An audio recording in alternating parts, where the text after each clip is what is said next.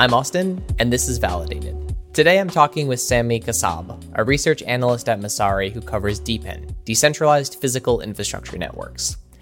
As the name suggests, DePIN projects use token economics to incentivize the supply side of infrastructure, such as wireless hotspots, weather sensors, and dash cams, to solve existing real world demand.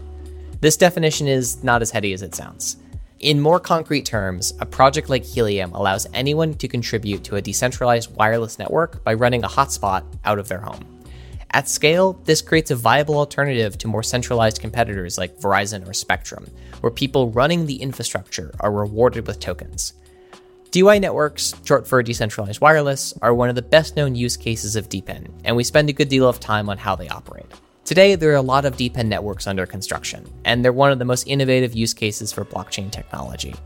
But DePIN is not without its challenges. We discuss issues of privacy, coordinating network coverage in the absence of centralization, and more. Let's get into it. Sami, welcome to Validated. Hey, thank you for having me. I'm excited for this conversation today. So, I kind of want to set the scene here before we get into it. If we go back to the early days of crypto, we had Bitcoin and only Bitcoin. With Bitcoin, there's one token, it's secured on a decentralized ledger, and the thing you really can do with it is trade Bitcoin. Bitcoin is money, Bitcoin is a store of value, and that's it. Fast forward a few years, we have the founding of Ethereum, which is the first smart contract platform of any real size or notability that's built on blockchain. And most of the things we've seen since then are downstream of that fundamental concept pioneered by Ethereum. You can run a giant decentralized computer all over the world with thousands of different people's hardware, and that can run applications built on the network. That's the idea of a smart contract. But today we're here to talk about something a little bit different. We're talking about physical infrastructure networks that are built on blockchain technology, networks that serve functions in the real world beyond just executing computer code. Yeah, so this is a really interesting and emerging sector that I've been paying a lot of attention to in crypto. So, like you were saying, I mean, we've seen the power of crypto economic protocols when it comes to the digital realm, right? So, we've seen how they're extremely powerful at like incentivizing and coordinating behavior when it comes to DeFi, DAOs, um, but now we have people thinking, okay, like what if we could apply those same economic models to incentivize people to go out into the real world and deploy, you know, physical infrastructure? And so that's what this like emerging new sector called, what we're calling at Messari DePIN, uh, decentralized physical infrastructure network stands for. And so there's a bunch of different terms out there as well. You have like TIPIN, you have POPW. But really, all they're referring to is just like using crypto economic protocols to build real world infrastructure. Let's hold there for a second. When people think about physical infrastructure, they think about things like bridges, roads, and natural gas pipelines. But what we're talking about in the context of DePIN, though, is not that kind of infrastructure. So break down the kind of infrastructure that DePIN is referring to. Yeah, so I actually broke down this sector in a report I released last Thursday into like four broad categories. And I think that kind of covers the space well. So that your first category you have is like server networks, right? That can be like similar to the cloud networks. And it's basically just like a series of computers and servers are interconnected together. Then you go into like DeWi, which is wireless networks. That's another pillar here. And Decentralized wireless networks can be broken down into like 5G networks, IoT networks, Wi Fi, Bluetooth, and so on. Then you also have like sensor networks. And when we think of like a sensor network, basically just think of like a network of hardware devices that have these embedded sensors in them. And they're collecting data from the real world. So this could be like traffic data, temperature data, it could be imagery data, like Hivemapper collects street level imagery and then the last pillar you have is like energy networks, right? So these are like decentralized energy infrastructure, which is really just like pooling together these energy resources. So it could be like solar panels, batteries. And so infrastructure is a very broad term, like I said, but it, it's basically just referring to like physical work in the real world. Yeah. So there's a few things I want to unpack here that sort of contrast DePIN networks with smart contract networks. For smart contract networks, physicality and location are important in the abstract sense, but not necessarily mission critical in the practical sense. What I mean is like On a decentralized network like Solana or Ethereum, I can execute code on any computer anywhere in the world. Obviously, the more geographically disparate those computers are, the better it accomplishes the goal of true global decentralization. But in theory, they can operate from anywhere. But in the case of DePIN, the physical nature of the hardware, like the literal physical location of the hardware, is much more significant because the hardware is doing a job in the real physical world. The utility of a sensor network that collects, say, traffic or weather data is inherently tied to its place of deployment. Maybe this is a complicated way of saying the obvious, but DePIN networks are solving interface problems in the real world, as opposed to something like Bitcoin, which, although it requires a lot of physical energy and physical infrastructure, is just producing and maintaining a ledger. It doesn't matter where a specific miner is as long as the network in aggregate is decentralized. With DePIN, the physical location is a key part of the network's value. Is that where you draw the line between what is and what isn't DePIN? Bitcoin's value is subjective, right? Some people may think Bitcoin doesn't have value, but when you think about some of these like physical infrastructure networks, like they provide like a real use case, right? And so it's really tapping into like this non-speculative demand that already exists. And so it's a good point. Like you could consider like Bitcoin a physical infrastructure network, right? Because you have a series of like nodes that are just distributed all over the world. But kind of where I draw the line, I guess, is just thinking of like is this something someone else would find useful and like is this kind of disrupting like an existing traditional industry that's kind of how i think about deep DePIN yeah i want to kind of talk about DeWi specifically uh, and how it applies to, you know, I think one of the most common use cases that folks might know about are there's a few different networks now that are all trying to run 5G or LTE or some sort of radio based wireless long range communications device, whether that's LoRa or 5G or LTE, right? They're all semi interchangeable in terms of, you know, what you can do with the technologies. These are not things that we've historically thought of as distributed. I think for a long time, the assumption has been very much the same way the assumption was there's no way that decentralized finance could ever disrupt the financial industry. There's no possible way that you could compete with Verizon or T-Mobile or something like that in the United States. So what changed both in people's thinking and from a technology perspective to make something like that something that companies would go after and build a blockchain protocol around? That's a really good question. I guess just to like set the stage real quick. So like DeWi is aiming to revolutionize the way that communication networks are built, right? So historically, we had to rely on these um, single centralized entities to be able to do so because it was just like so capital intensive, right? And then Helium came on the scene. And so Helium brought forward the concept of okay, what if we like leverage token rewards to have everyone on the network be like their own micro network operator, right? And what if we can build a network that way where we can like bootstrap it with very little capital, incentivize people to deploy um, the hardware themselves, which is sort of like crowdsourcing it.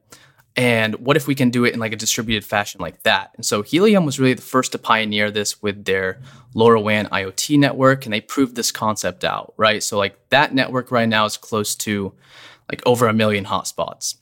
And next, they're like, okay, we did this with an IoT network. Why can't we just do this with like a 5G network? And like you said, this is pretty much like the DeWi honeypot. Like everybody's focused now on 5G because one, like every network operator, every carrier is in the process right now of upgrading their network to this like fifth generation of wireless. And so, one, the market opportunity is a lot larger. It's like supposed to be 88 times larger than IoT. And yeah, like I said, you know, everybody, all these traditional network operators are focused on it. So it was really like there's a few things that enabled this. One, obviously, is like the blockchain technology, which enables like mass coordination in a decentralized manner. But also, you have like the progression and development of just like hardware technology in general, right? So, like now, like previously, it was only these these like big telcos that had to go to like these hardware manufacturers and they had to like produce this like proprietary hardware but now like you can get telecom hardware like off the shelf right yeah and this is one of the biggest changes that kind of snuck up on the industry. This switch from entirely vertically integrated radio access networks to ORAN, which stands for Open Radio Access Networks, and the utilization of the CBRS spectrum band. That was like the core unlock that enabled all this, right? Because previously, like these telcos had to acquire these like spectrum licenses to be able to transmit data. And you know, the CBRS was this first like mid-band unlicensed spectrum that anybody could access, right? And I'm happy to kind of dig in a little deeper in like what these spectrum licenses are versus like unlicensed spectrum. But like that was the key unlock right there, right? Cuz like now you have these like open this open spectrum that any DeWi network can operate, and that's what these 5G networks operate on right now. Yeah, I, mean, I think it's good to give some context that in the US, airwaves are actually property of the people. They're owned by everyone and they're administered by the federal government the same way that public land is administered by the federal government. Um, but there's these these big auctions where companies will spend billions of dollars to acquire whole chunks of the spectrum because at the end of the day, that spectrum has to be used for something useful uh, in the public interest. And so for many years that was analog television broadcasting and and as that's changed we switched over to a world where cell phone carriers occupy most of that open spectrum nowadays. But CBRS is a pretty narrow band if i if i remember correctly. So what about like that band specifically has opened up the world of of decentralized 5G yeah, just touching on that point that you said too, like you could think of spectrum as like a scarce resource, right? Because there's only like a finite amount of like spectrum available and there's just like a constant increase in demand for it as well.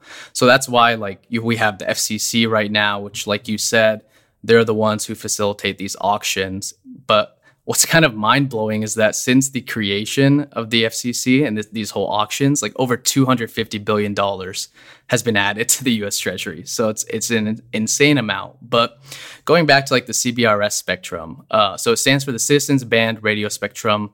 It's a mid-band 5G spectrum. It was opened up in like 2020 but it's complex, right? So like how it is right now is it's broken up into three priority tiers. So the first one is the incumbent tier. And so this is who was like historically using this spectrum, which was like the DoD, the Navy for their radars. So they have like first dibs, they have like top priority. And then you have like the priority access license tier.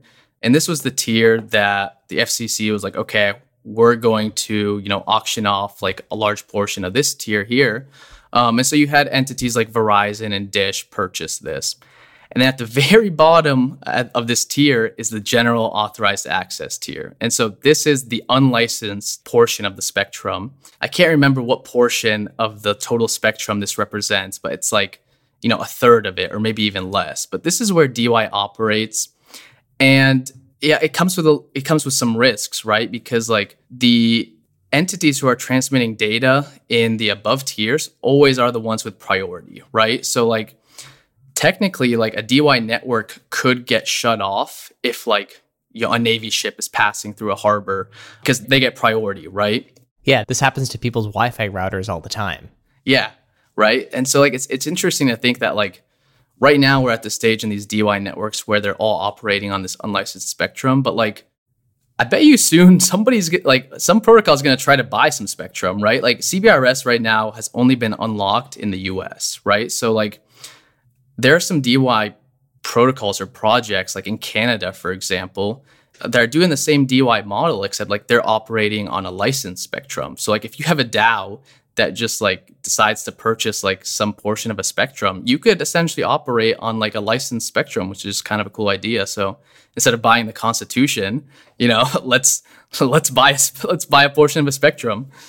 Yeah, I think I think that's that's such a fascinating idea, and I, I kind of love that idea too about like this stuff is all ostensibly in the public good anyway. I mean, we could go on a big divergence about how Dish has been spectrum hoarding for years and never done anything with the spectrum that they've they've purchased, but that's that's probably a different podcast. So we're we're still talking about, you know, substantial capital outlay. You mentioned something like Helium where there there's, you know, hundreds of thousands of hotspots all around the world. I, I, was one of those people who bought one on a whim uh, in like 2019, I think. but it was like $450 like it wasn't it wasn't a small purchase there was no sort of incentive initially for me to get that besides this magical internet money that wasn't listed on any exchange didn't exist anywhere so walk us through a little bit of the economics of how decentralized physical infrastructure actually works and the incentives for people to participate in it because it's different than just buying a token and doing something with that token yeah so it's it's good to kind of lay the foundation for okay, like how does the traditional telco model work before we dive into that. So I'll just quickly go through that. So what they need to do is they need to raise like tens of billions of dollars in debt to finance like the capex and the opex, which not to mention like this becomes increasingly harder in an environment where interest rates are increasing at a pretty rapid rate. Then they have to buy the spectrum licenses, which again is very capital intensive. Then what they have to do is they have to contract these hardware manufacturers like Nokia, Cisco to build out this proprietary hardware. And then you need to find real estate to basically deploy that infrastructure on, right? So what they typically do is they'll go through these like crown castles and these American towers. Uh, they'll lease that land, which is an additional cost. And then on top of that, you need to mobilize like thousands of specialized technicians to go out there, deploy, and then constantly like maintain that infrastructure, right? So the DeWi model just flips this entirely on its head, right? It's like, okay, we're just gonna take a bottoms up approach rather than like a top down approach. So how it kind of works is that it'll start off with like a protocol team. They'll partner with like a third party hardware manufacturer to produce um, small cells, right? And so these small cells are like off the shelf hardware. And they'll produce like the small cells as well as the gateways. Eventually, like protocols will put standards in place that open up this like hardware production process to like anybody who wants to contribute in order to like increase decentralization as well. But usually when they're beginning, they'll keep that control just to control the quality a little bit more. So then the question is, okay, so we have this hardware. How do we incentivize people to actually like go out and buy it and like start deploying these networks? And the the main uh, like when I think of crypto and I think of like what the signal is, like what it truly unlocks, it's like the ability to bootstrap these networks like that are low in capital, right? So the idea is like I'll tell someone, "Hey, if you go out and if you buy this hardware and if you deploy it, you will be able to earn these token rewards, right?" And so in a way, these token rewards act as like a subsidy where it allows the hardware operators to generate like a return on their investment before the network like substantially starts generating revenue, right? So like during this bootstrapping phase, it's really the token rewards that are sustaining these miners.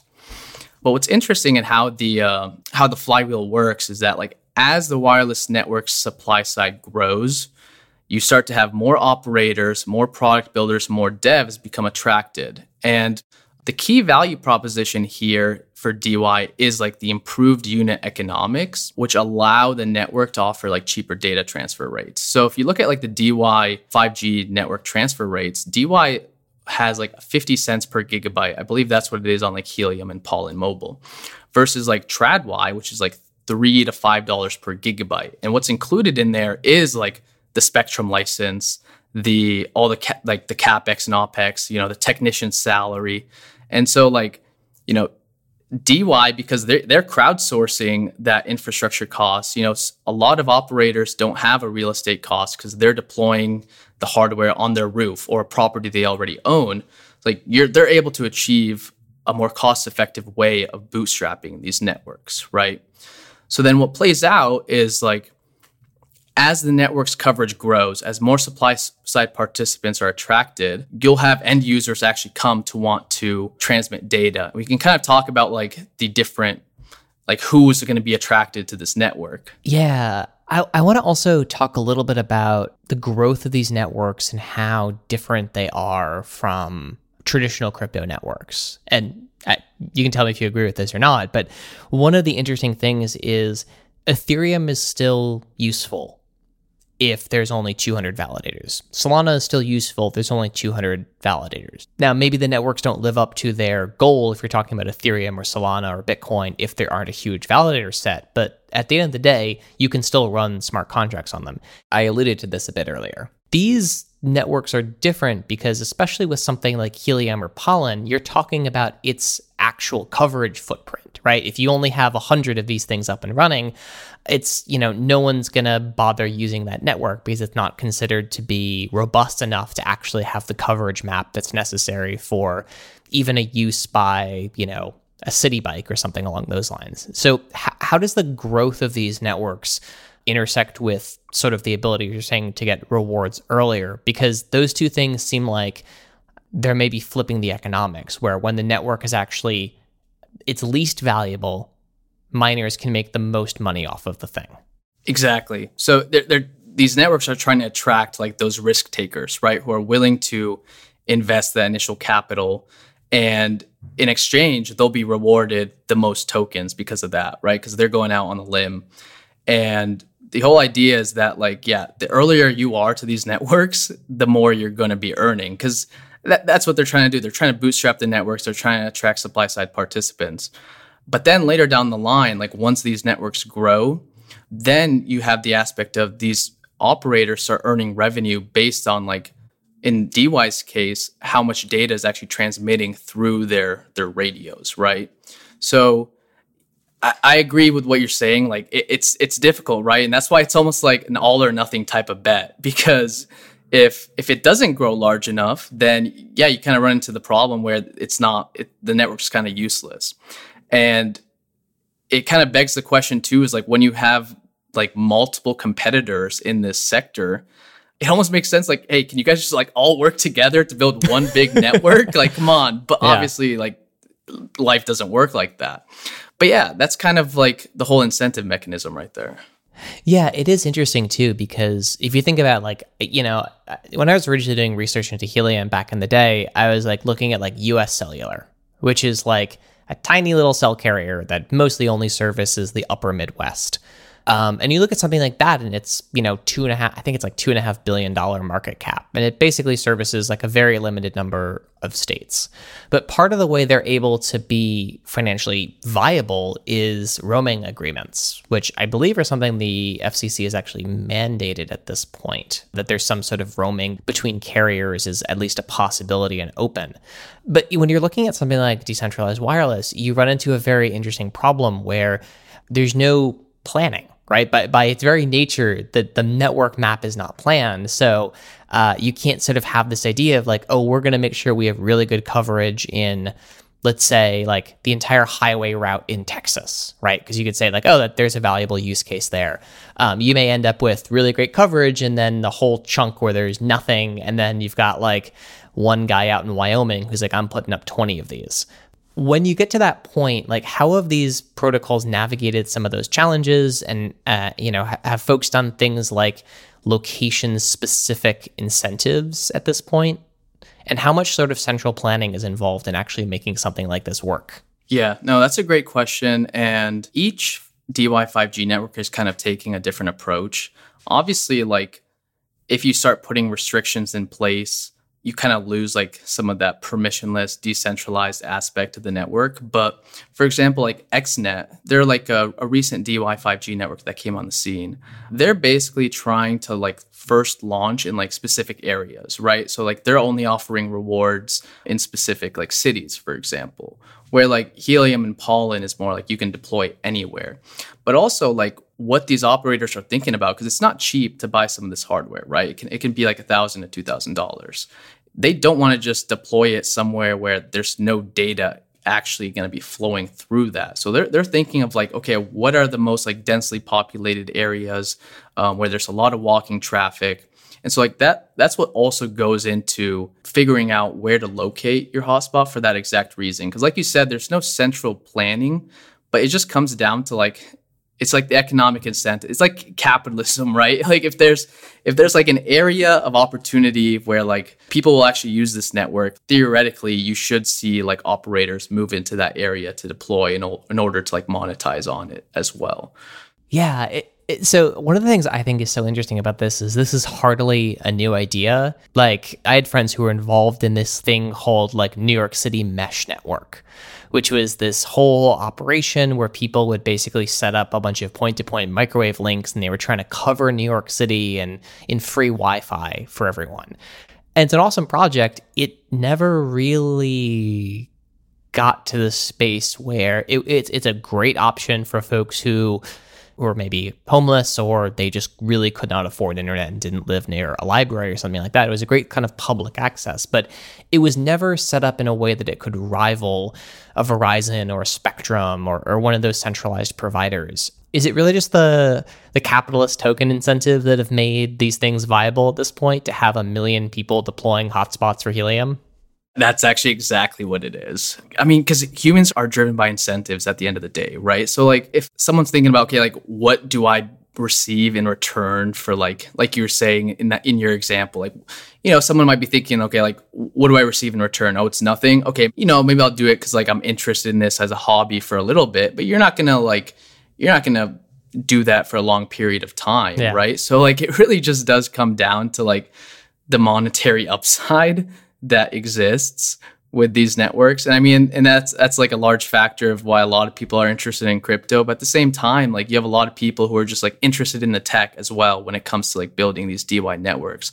And just TIPIN and DePIN in in general right? Like you know for Hivemapper you have people who are just really interested in like mapping and like tinkering with dash cams. That's why i was thinking like that's the real unlock here is just like attaching like the monetary aspect to like bootstrapping these networks. Because like for someone to go out and like deploy this network they're earning rewards. They're technically becoming a partial owner of this network. Like they're receiving an ownership stake. That means like they're incentivized to like make it succeed. So like what you were seeing on on like in helium is that like the people who went out and deployed some of these IoT hotspots then went out and tried to get like demand side usage, right? They were going to like these farmers and being like, hey, like, look at this network. It's much cheaper go use that, right? So it's almost like yeah, you know, I love the, it, right? Yeah, the incentive alignment is like the true unlock here.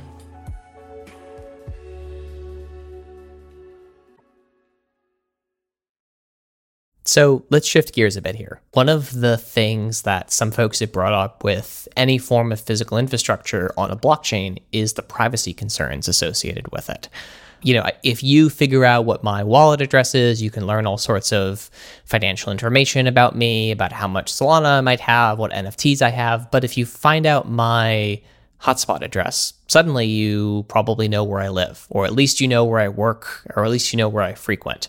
And that seems to be one whole piece that across all these networks, no one's really talking much about. At the same time, these things the location has to be known or else they lose a lot of their incentive and structure behind them. How is that being addressed by folks in the field or the thinking around that evolving? Yeah, no, that's a great point that you bring up. A lot of these like radios and hotspots and hardware devices, they're attached to like an NFT, and that NFT has like the rights associated to like earning an income with it. And so like if you do go to like someone's wallet and you do find their NFT, you could technically go to the block explorer, type in that NFT, and you could see the location of that radio. But so this doesn't really make it that much better, but like, so it doesn't show you the exact location, right? It's like, it shows you the general vicinity. It shows you the hex of where it's located, right? It's kind of similar to where you, like when you go to Airbnb, like they won't show you the exact location of the house. It'll show you like the neighborhood of where it's located in until like you book, just for like privacy and security reasons. But it's still a big problem because you've already doxed yourself. Like if somebody knows the general neighborhood that you live in, like it's not, that much better than knowing the exact house. Yeah, it's not a big deal for me in New York where one square is probably 20,000 people. But, you know, for, for folks who live in the suburbs or in a more rural situation, you could find their location more easily with that, it feels like. Yeah.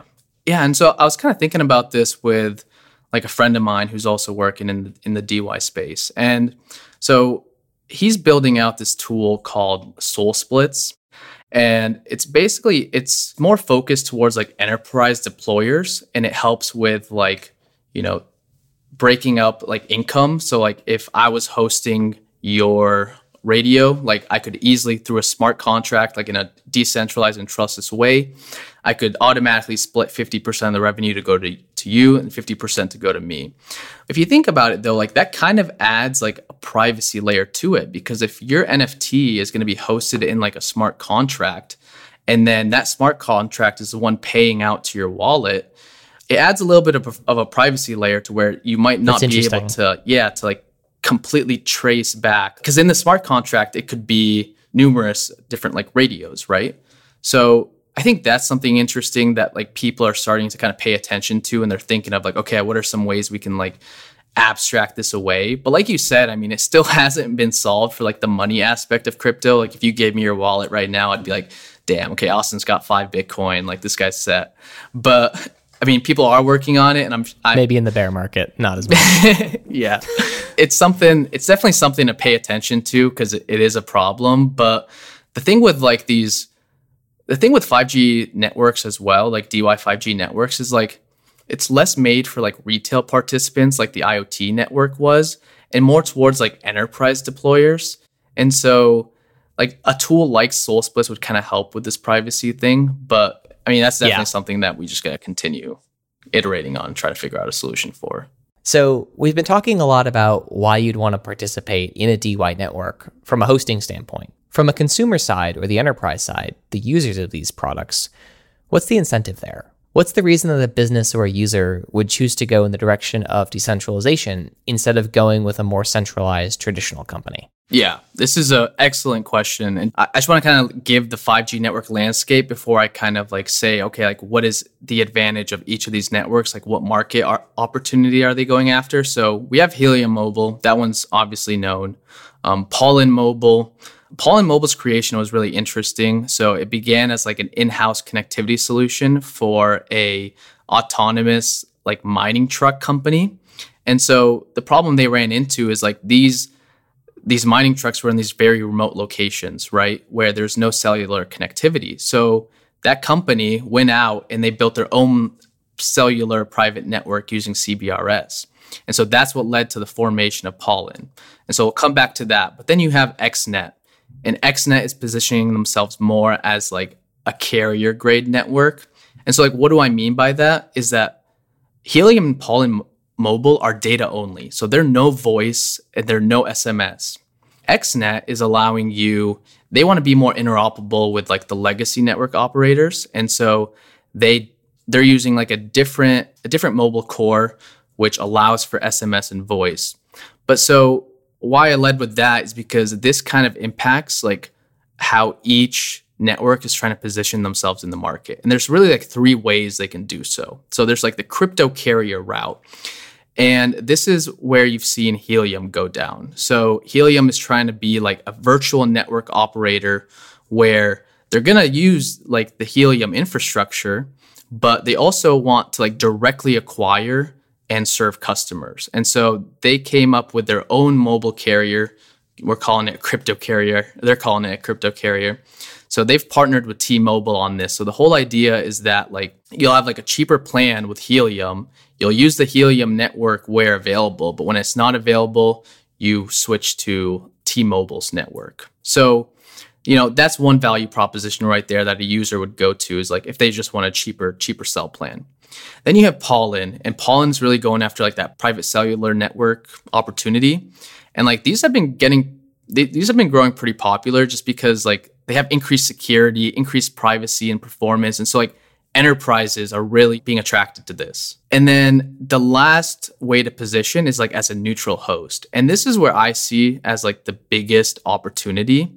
So the neutral host model allows like any mobile network operator to like leverage that infrastructure, right? And so what this means is you can do like carrier offloading and carrier roaming. So like what XNet is wanting to do is like they want to deploy their radios in areas where telcos don't have coverage so that like the telcos will partner with XNet and be like, okay, so in areas where we don't have like, you know, 5G coverage, then the users will automatically switch over to your network and um, leverage it that way, right? And then the offloading side is that like if you they're in like if you're in like a densely populated area, you obviously want to try to reduce the load as much as you can on your own network. So the idea is like you'll offload a percent of like data on DeWi infrastructure as well. So that, that's kind of like the different value propositions. Just to summarize, like you got the crypto carrier route, which is like cheaper. You got the private network route, like increased security and privacy, and then the neutral host route, which is really benefiting the like legacy network operators. Right. So, we've spent a lot of time talking about the wireless network component of this and a little bit on the storage network. Uh, what are some of the other types of token incentivized physical infrastructure that maybe are still things that are in testnet or putting out white papers? How far are people pushing and extending this idea at this point? So, I'm seeing a lot of interesting projects kind of appear in like the sensor network category. Um, I briefly touched on like Hivemapper, but Hivemapper, what they're trying to do is create like a decentralized Google map where individuals would install this, you know, fairly cheap dash cam. And that dash cam is just, you know, taking image street level imagery. And what's really interesting here is that like these dash cams are like performance wise and like quality wise of images are like competing with like Google's million dollar street view cars, right? You also have like WeatherXM. These are like basically miniature weather stations that you can set up anywhere around the world. And essentially, what it's doing is creating like this decentralized weather market in a way. I think we forget how like NOAA is pretty rare in the in the world. Most countries don't have a federally run government agency with satellites that publishes free weather reports. Exactly, right? And like you can install these devices in really like hard to reach areas as well, right? So like that's another advantage of this whole like distributed model. And then on the other side, like I briefly mentioned this earlier, but you have like energy networks that are starting to appear. I'm sure everyone's heard about like the energy transition, right? And so that's like we're going from we're taking our energy grid from being based on like fossil fuel to more renewable energy. But what like the majority of people don't understand about this is that like you know fossil fuel is a great base load power source where like renewable energy is more of like an intermittent power source so like with wind and solar for example like you don't get to decide when those are generating electricity or energy so as we're transitioning to this more renewable energy grid you start to need mechanics where you can like balance the grid supply and demand like more efficiently. And so what's interesting about these decentralized networks is they're creating sort of like a virtual power plant where you can have like these batteries and these controllable load sources that work together to balance like an energy grid. So for example, if like the energy grid has too much energy that's not being utilized, which can actually be harmful to the grid, you can you know signal to the network to have like these pool of resources you know all start charging their batteries. And same thing goes when like the grid doesn't have enough energy you can take the energy from your battery and like contribute that to the grid. So like the virtual power plant aspect is really interesting and like this is something that even like traditional entities are getting into. Like i just saw this report that like Ford, GM, and Google are trying to build like a virtual power plant. Because if you think about it, like every um, electric car could technically be like a virtual power plant where, and I know like Tesla was kind of thinking of going down this road where like their battery could be charged at certain times, but also contribute the energy back to the grid if needed. So that's like an interesting aspect too. Before we wrap up, do you have any last thoughts you'd like to share? Yeah. So there's a city in Louisiana called Shreveport so just to back up a little, I know we've talked about how like you know telcos and ISPs they have all the power when it comes to like determining which areas get coverage first, right? Just because like they're optimized to provide coverage to densely populated areas. So you know in Shreveport you have like one in four individuals that live below the poverty line, and about like forty percent of the cities without Wi-Fi coverage. And so you know the city was thinking, okay, like how do we address this digital divide here? And what they ended up doing is like they used the Pollen Mobile network to create this like public Wi-Fi network that provided like affordable high-speed internet access to low-income neighborhoods. And they they were working with like the local libraries to do so where like, you know, individuals go to their library, pick up like a radio or a hotspot and like install it in their house. But essentially like the amazing thing about like DeWi is that like it puts the power into the hands of the individual to like solve their own connectivity issues, right? And that's kind of like what DePIN does in general. Like it puts power in the hands of like the individuals. And you see like the big value proposition too when it comes to like the cost savings because like they were able to do like the city was able to build out this network for around like $500,000 where they said like if they had decided to go with like a traditional ISP not only would it have taken like a lot longer but it would have cost like roughly 5 million dollars so we're talking like a 90% cost savings right so I'm just super excited. I think there's a lot of value propositions that will like, you know, attract people to these networks over time, whether it's like the trustless and permissionless aspect, whether it's like the cost savings aspect of these networks, or it's even just like the sustainability of these networks. Like when you think about like the server networks, what they're doing is like they're like storage networks, compute networks, like they're leveraging excess resources, right? So like for example, if you have excess like storage space, like you could contribute it to the network, right? And so you're you're additionally bringing like storage capacity online without like, you know, using more energy or without like buying another hard drive. It's really interesting when you think about like the sustainability portion too is like as we move into the future where like, you know, AI is ramping up, IoT is ramping up, the demand for compute is going exponential. You start thinking about like, okay, how do we unlock like the resources that can sustain the demand. And you think about, okay, there's so much like your iPhone has like a crazy amount of like compute on it, right? So, like, what if you could contribute that to like a decentralized network and you actually have like some protocols who are doing that? Like the render protocol is leveraging like iPads with like the M1 chip in it to be like a node on the network. And that's just fascinating because you're almost like, th- that that's like compute power that would have never been able to like be tapped into and you're bringing that on to the network now. Yeah you know it, it, it's kind of funny because i think if you go back far enough we just we all land at bittorrent for this stuff which was really the first decentralized infrastructure protocol. We don't think of it that way right? We think of bittorrent as oh is this way you could pirate movies. But at the end of the day like the work being done at, at BitTorrent back in like the early 2000s really laid the foundation for a lot of these distributed data systems, which seems like it's kind of the natural conclusion now that this is all uh, wrapped up in a token on Web3. So it's very cool to see that evolution of the tech. Yeah, it's crazy what some economic incentives can do to, to technology. it really is. Well, Sami, thanks so much for joining us today on Validated to talk about this stuff. Yeah, I had a great time talking with you, Austin. Thanks for having me.